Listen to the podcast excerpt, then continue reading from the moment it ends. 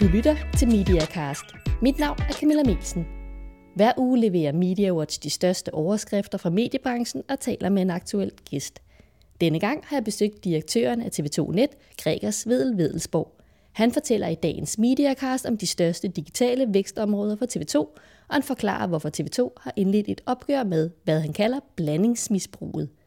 Det er et opgør med at sammenblande TV2's redigerede kvalitetsindhold og brugergenereret indhold. Hør i ugens Mediacast, hvorfor usensurerede tosser ikke hører til på tv2.dk.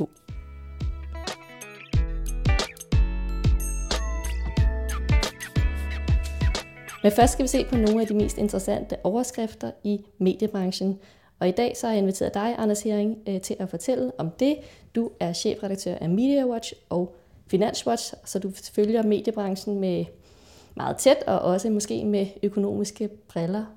Hvad ser du som nogle af de mest interessante ting, der er sket her i ugens løb?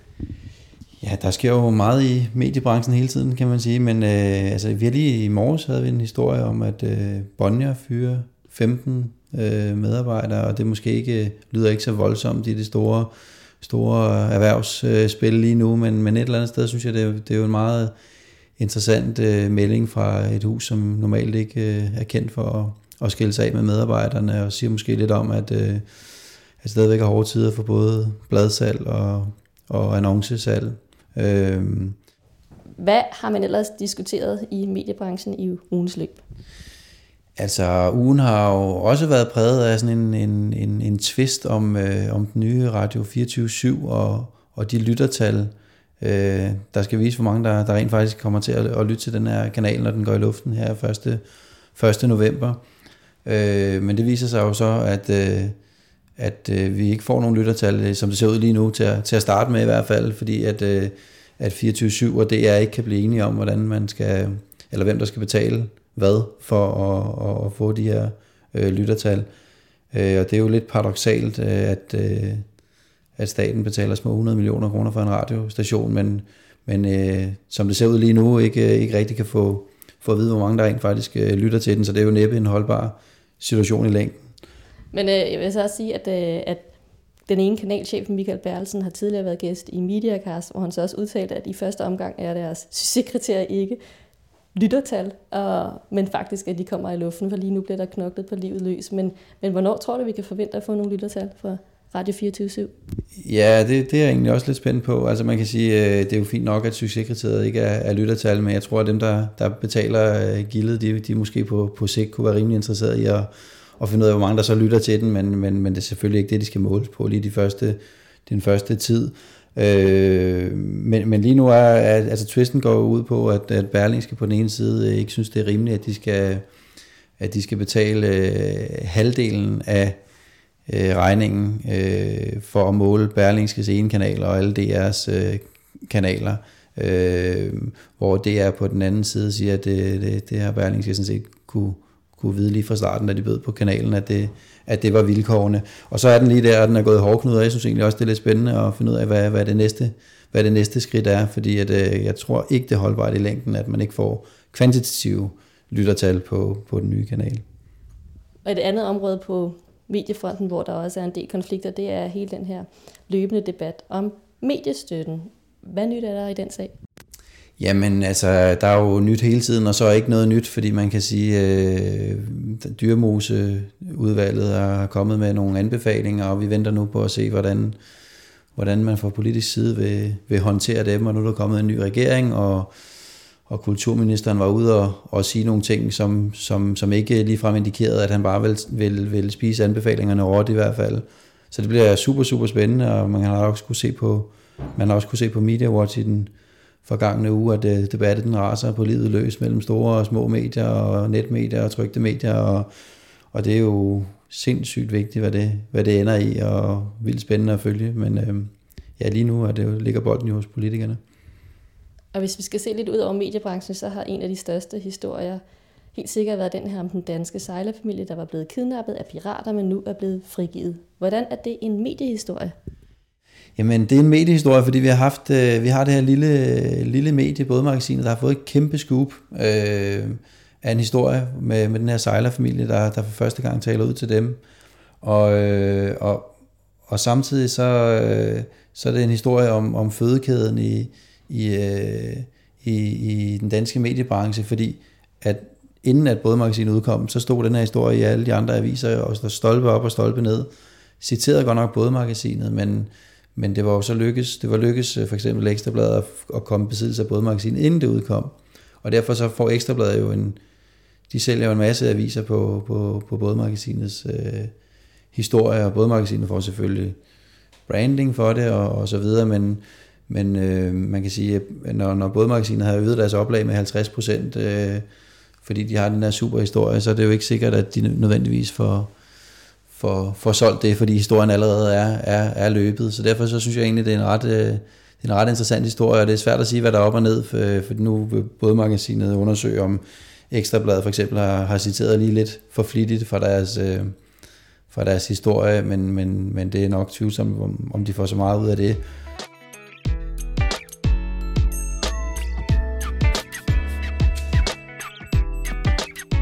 Og så skal vi tilbage til ugens gæst, Gregers Vedel Vedelsborg. Han er direktør for TV2 Net, og han fortæller i ugens Mediacast om TV2's planer for det digitale område. Det går rigtig godt for TV2's platform for tv på nettet, Sputnik. Sputniks omsætning er 3-4 doblet over de sidste tre år, og i 2011 ryger TV2's digitale omsætning over 100 millioner kroner. Spørgsmålet er, hvor væksten kommer fra i de næste år. Jeg har taget til TV2 på Tejlholmen for at få svar. TV2 er en førende online aktør. Hvor ser du det største vækstpotentiale for TV2 i de kommende år? Øh, jeg ser det to steder. Øh, mobilen er det ene, hvor vi i løbet af det sidste år har set øh, et sådan fuldstændig eksplosivt gennembrud for mobilen. Så det, det er i enormt høj vækst, og potentialet er enormt stort. Det andet område, det er tv over nettet. Øh, altså der, hvor vi øh, især har Sputnik, men altså det at se tv øh, over internettet, hvad end det er på øh, sin computer, eller en tablet, eller en telefon, eller et internetopkoblet tv. Det, det er de to vigtigste områder, vi kigger på som vækstområder. Hvis vi skal starte med den sidste, med, med, med tv på nettet, hvilke planer har I så om brugerbetaling ud over Sputnik? Jamen vi har, altså Sputnik er jo et brugerbetalingsprodukt, og det der mm, har været meget vigtigt for os, det er Øh, ikke at falde i den øh, fælde, at man har en forretningsmodel på det traditionelle tv, og så en helt anden på nettet. Men at prøve at være øh, konsistente, således at, at når vi er betalings-tv øh, på traditionelt tv, så er vi det også på nettet. Så vi har sådan set øh, lige fra starten, da Sputnik startede i 2004, valgt, at det skal være en betalingsstrategi. Og der kan man sige, at hypecyklusen har været, i perioder har det været øh, gud, øh, de her betalinger, hvor er det modigt, og i perioder var der nogen, der har øh, rystet på hovedet af det og sagt, det er fuldstændig fjollet, og alt skal jo være gratis på nettet. Og, og, og vi har holdt fast hele vejen, i gang, hele vejen igennem. Øh, ikke, ikke uden at have været i tvivl, vil jeg sige, men nu er vi meget, meget glade for, at vi er en betalingstjeneste, og vi er helt sikre på, at det er det rigtige valg for os at være det, øh, også i fremtiden. Men hvad er det for en type indhold, som, som danskerne især vil betale for, når vi taler om tv-indhold på nettet?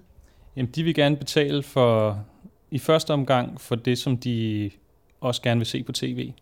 Altså det mest, populære indhold på, øh, på Sputnik, det er primetime tv-indhold. Altså de store øh, tv-serier, dansk drama, øh, øh, ting, som, som bliver sendt kl. 20 om, øh, om aftenen på, på TV2. Det er sådan set de samme ting, der bliver efterspurgt øh, på Sputnik også. Så vil de gerne se sport. Øh, Øh, altså det allerbedste for Sputnik, det, det er de dage, hvor der er en, øh, en øh, vigtig landskamp, som bliver spillet i arbejdstiden, hvor folk ikke har adgang til deres tv. Så, så Sputnik for mange har også fungeret som sådan en slags nød-tv. Øh, når de ikke har deres egen fladskærm foran sig, jamen, så har man Sputnik som, øh, som redningsplanke. Så der har vi set nogle, nogle store øh, øh peaks de dage, hvor det sker. Hvad med, hvis vi ser over på det lidt mere gossip eller underholdningsbredt stof, er der så også et potentiale der for at opkræve betaling fra danskerne? Nej, det tror jeg ikke. Hvor stor en del fylder TV2 Sputnik i TV2 Nets samlede omsætning? Jamen, vi ligger, øhm, vi plejer at sige, at vi har en fordeling på omkring 60-40, i, øh, som, hvor 60 procent er øh, vores reklameindtægter, og, og de 40 procent er brugbetaling. Og hvis vi ser over de næste fem år, hvordan tror du, så den fordeling tager sig ud? Jeg tror, at uh, brugerbetalingsandel vil vokse markant. Øhm, og, og det er der, vi ser størst vækst. Og øh, der er masser af vækst tilbage i reklamemarkedet og i bannermarkedet, og vi ser øh, hele tiden nye innovationer på det område. Øhm, så hvis den verden og de trends, vi ser i øjeblikket, fortsætter, jamen, så vil brugerbetalingen vokse øh, og formentlig hurtigere end vores reklameindtægter. Så hvis du skal give et, et bud på, på en fordeling i, lad os sige, 2015, hvad tror du så vil være den rette fordeling? Øhm, det tør jeg ikke, fordi er der en, altså de, jeg har arbejdet med digitale medier i 6-7 år efterhånden, og man bliver overrasket. Hver tredje år, så kommer der et eller andet, som man slet ikke havde regnet med, som viser sig at være kæmpestort og, og eksplodere meget, meget hurtigt. Det kan være, at mobil tager af øh, kommercielt på en måde, vi slet ikke har forestillet os. Øhm, det kan være, at, øh, at det, at uh, tablets udbredes, gør, at der sker enormt meget med betalingsviljen. Øh, det kan være det, at internationale aktører kommer ind i Danmark med, altså Spotify ændrer fuldstændig på, at folk lige pludselig betaler for musik på en ny måde og sådan noget. Så, så det, det tør jeg ikke spå om andet end, at, at vores holdning er sådan set, at vi, vi hele tiden kigger på, hvad rører sig, og så skal vi være klar til at rykke på det rigtig, rigtig hurtigt, når der sker noget, hvis det er noget, der ligger inden for vores interessesfære. Og hvad rører sig allermest lige nu for TV2? Øhm, ja, mobil og tv på nettet. Altså det er de to ting, som virkelig flytter sig. Øhm, mobil drevet af, at flere og flere folk får en smartphone i hånden. Flere og flere folk finder ud af, at den ikke er bare til at ringe og tage billeder og sende sms'er med, men at man også forbruger medieindhold på den. Og det går vanvittigt stærkt. Øhm, vi har set øh, over det sidste halvandet år en 100-dobling af aktiviteten på mobilen, så det, det er virkelig, virkelig gået stærkt. Og den anden ting er, er, er tv på nettet, som sagt, hvor vi, vi kigger lidt sådan på det, at nu har vi været igennem første generations rejse, som har handlet om, at folk har brugt deres computer som et reserve-tv eller et sekundært tv. Og det vi jo ser nu, det er, at folk får mange flere skærme. Får en tablet og en smartphone, og måske får de endda et, et tv, som har internetadgang. Og det er klart, at nogle af de ting, vi kan på nettet, nemlig stille programmer til rådighed on demand, det rykker ud på flere og flere skærme. Og det, der er herligt ved det, set fra et TV2-synspunkt, det er, at, øh, at folk ser mere og mere tv af den grund. Altså det udvider simpelthen medieforbruget på tv. Så hvis man har adgang til flere kanaler på flere skærme, og flere programmer på flere skærme, jamen så forbruger man også tv på tidspunkter, hvor man ikke før gjorde det. Altså, der er jo, ikke, der er jo aldrig nogensinde blevet set så meget tv øh, i Danmark. Helt traditionelt, klassisk, vidunderligt tv. Øh, har aldrig, tv-sendingen har aldrig været så høj, som den har været de sidste par år. Øh, og på toppen af det skal man så lægge alt den tv-sending, der foregår uden for de traditionelle tv-målinger. Øh, så, så alt, hvad vi kan se nu her, det er, at det samlede tv-forbrug stiger, og at det nye tv-forbrug, hvis man kan kalde det det, det kommer på toppen. Og så er det klart, så kan man jo godt forestille sig, at på et eller andet tidspunkt, så er der jo en grænse for, hvor meget folk, tv-folk vil se. Og det, der sådan set er vigtigt for os, det er ikke, altså, det, det, det er sådan set, at vi følger med der, hvor seere og brugere gerne vil hen, sådan, så at hvis folk gerne vil begynde at se mere tv over nettet, og se det lidt mere tidsskiftet, end, end øh, når, når vi har programsat det, jamen, det skal vi selvfølgelig gøre muligt for dem. Og hvad med det brugergenererede indhold? Er det noget, som I vil gøre jer mere i på det digitale område? Øhm. Jeg, jeg synes, der har været en tendens til, at øh, til blandings... Du, du, lyder, du lyder lidt træt allerede, når jeg stiller ja, spørgsmål og tager det ordentligt så. Hvis jeg kigger tilbage, sådan, det, det har været et stort ord. Brugergenereret indhold var et kæmpe ord øh, for et par år siden, og det ville erstatte al journalistik og borgerjournalistik og alt det her. Øh, og, og realiteten, synes jeg, er, at det, det fik en masse til at bevæge sig ud i sådan et blandingsmisbrug, hvor man på den ene side havde det, man selv lavede, og så skulle brugerne lave noget, og det skulle ligesom have parallel status. Og, og, og jeg tror ikke, det er det, som folk forventer af et medie. Jeg tror, folk forventer af et medie, at vi er øh, professionelle producenter af indhold, og derfor går til det at lave journalistik, eller det at lave levende billeder øh, på en professionel måde. Og jeg har kæmpe stor respekt for rigtig meget af det, du laver. Jeg synes, der er enormt meget kreativ øh, og skaberkraft i meget, hvad man ville kalde brugergenereret indhold. Øh, og jeg synes, der er rigtig meget kraft i, at øh, folk interagerer med vores indhold og kommenterer på det og relaterer det og deler det med hinanden. Øh, men, men ja, hvor vi for nogle år siden troede, at skal vi ikke alle sammen som medier også være platformen for brugergenereret indhold, så, så, så tror jeg nok, at, at det har fundet en bedre balance nu, hvor vi er sådan mere bevidste om, hvad er vores rolle, og hvad er andres rolle i, i det samlede mediebillede. Men hvad er det mere præcis, der gør, at, at, at du, du ser sådan på, på brugergenereret indhold, at det ikke nødvendigvis er TV2, der skal være en platform for det? Jeg, jeg tror simpelthen, at jeg tror godt, folk kan lide, at der er en afsender. Øh, jeg kan godt selv lide, at der er et brand, der står bag det, som jeg ved, hvad står for, hvilke værdier øh, der er, og ved, hvilket håndværk der er bag det, og som jeg stoler på. Øh, og jeg synes jo, en af de mest fantastiske nyskabelser i medieverdenen, det, det er blogs skrevet af øh, folk, der specialiserer sig helt vildt. Uh, Media Watch er selv et eksempel på det. Øh, men, men jeg kunne ikke øh, passe mit arbejde, hvis ikke det var for de 10 amerikanske digitale medieblogs, jeg følger hver dag. Altså det er jo, jeg får adgang til en viden og en information hurtigere og mere dybdegående, end jeg nogensinde kunne have drømt om. Så, så, så du ved, jeg, jeg tror, der sker det, at noget brugergenereret indhold, det ender med i virkeligheden at blive fuldstændig klassisk professionelt medie. Og noget brugergenereret indhold, det er fantastisk, fordi man, det er noget, man deler med sine venner og kan grine af, og hvis man ikke lige kender de personer, der optræder på det, så synes man, det er noget mærkeligt noget. Uh, så så jeg, tr- jeg tror, der, der, er ligesom, der har været et blandingsmisbrug, og nu går vi tilbage i en verden, hvor det er ret tydeligt, hvad der er hvad. At der er professionelt, øh, hvad end det så stammer fra etablerede medievirksomheder, eller for brugere, der bliver professionelle undervejs. Øh. Men har jeg haft nogle oplevelser på TV2, som, som har været sådan lidt fejlslagen eller noget, når der handlede om, hvad vil jeg, blogs eller en anden type for, ja. hvad vil jeg, video på, på online og så videre? Ja, det har vi, og det tror jeg alle, som alle, som har eksperimenteret med at, at skal man sige, åbne dørene og sige, kom og sig, hvad I vil, de har oplevet tosser, der skriver mærkelige ting på nettet og øh, sviner hinanden til, eller øh, kommer med utrærede meninger, eller sender billeder ind, som øh, man måske ikke havde lyst til at se på. Det tror jeg, vi alle sammen har oplevet. Øh, og, øh, og det, det synes jeg, vi har fået fundet gode måder til at holde nede og holde væk. Øh, for det er klart, altså folk skal skal kunne komme ind på tv2.dk, og så skal de vide, at det er et, et sikkert miljø. Og det er en af de ting, der skiller os fra andre. Og derfor, derfor er vi også i gang med sådan lidt opgøret med blandingsmisbruget. Og hvad med de sociale medier? Altså du nævnte selv, at du synes, det er fint nok, at man kan sende og dele og ja. indhold og så videre. Men, men hvor stor en rolle spiller sådan sociale medier som Facebook og Twitter og så videre for TV2? Altså vi ser det først og fremmest som noget, vi spiller sammen med. Øhm, der var en opfattelse for nogle år siden, der var community et andet stort buzzword, at alle medier de skulle have deres egne communities. Øh, og alle virksomheder skulle have deres alle brands skulle have deres egne communities, ud fra en eller anden tanke om, at hvis man dog bare kunne få folk til at samle sig på sin egen hjemmeside og snakke om ens produkter hele tiden, hvor ville det være fantastisk.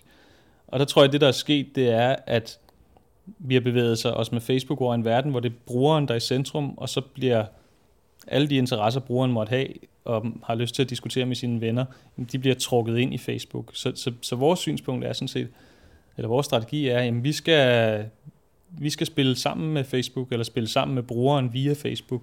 Øhm, og det har vi gjort mange erfaringer med, og gjort nogle ting, som ikke rigtig fungerede, og andre ting, der fungerede rigtig, rigtig godt. Jamen nu siger du, at øh, det er særligt på mobil, det mobile område og betaling på nettet, at der, der er noget vækst. Men hvad med de sådan lidt mere klassiske om, forretningsmodeller med bannerannoncering og så videre? Hvor, hvor meget satser I på at, at holde fast i, i bannerannoncering? Det er jo det er den store del af vores forretning i dag. Og det er vokset år efter år, og det vil blive ved med at vokse. Og grunden til, at jeg tror, det er sådan, det, det er, at hvis man kigger på, hvor bruger folk deres tid, på hvilke medier bruger de deres tid, og hvordan placerer annoncørerne deres penge, så er der stadigvæk et kæmpestort misforhold. Altså folk bruger rigtig meget tid øh, på de digitale medier, øh, og den andel er ikke modsvaret af, hvordan annoncekronerne flyder. Så derfor tror jeg, at der er sådan helt sådan strukturelt stadigvæk flytter rigtig mange penge over på digitale medier. Og jeg er helt sikker på, at bannermarkedet ikke er færdig med at vokse. Jeg er helt sikker på, at vi ikke er færdige med at innovere og blive bedre til øh, både at præsentere nogle formater, der er inspirerende, men også at placere dem intelligent, sådan så de bliver oplevet som mere relevante for brugerne og ikke som så støjende. Så jeg tror, vi vil se et, et, et, et, en ret sådan hurtig innovationscyklus, også på klassisk netforretning, banner og indhold, så det, det arbejder vi også meget med. Så det er lidt, lidt mere, mere det hele sådan set. Der er ikke noget, der falder fra. Nej, altså øh, tekst-tv, kan man sige, er, øh, er en speciel størrelse, fordi tekst-tv er faktisk enormt populært blandt brugerne, men annoncørerne har ligesom vendt tekst-tv lidt, øh, lidt ryggen, bortset fra dem, der kan se, at det faktisk stadig virker enormt godt. Der er halvanden million brugere, der stadigvæk bruger tekst-tv hver eneste uge, så det er sådan lidt det hemmelige medie. Øh, og da jeg fik mit job for nogle år siden, og så kom der en, har du også ansvaret for det der tekst-tv? Ja, det er bare det fedeste i verden. Det er bare hurtigt, og det er funktionelt, og du ved, der er ikke alle de der dikkedarer, man skal ikke forholde sig noget, det virker bare. Så det er lidt det glemte medie. Jo, så der er, der er noget, der falder. Øhm, men det er klart, at digitalt som sådan er jo en væksthistorie stadigvæk. Tak til ugens gæst, Gregers Vedel Vedelsborg. Denne uges Mediacast er den 27. udgave, og den er produceret af Melsen Media for MediaWatch og podcastet med hjælp fra Podconsult.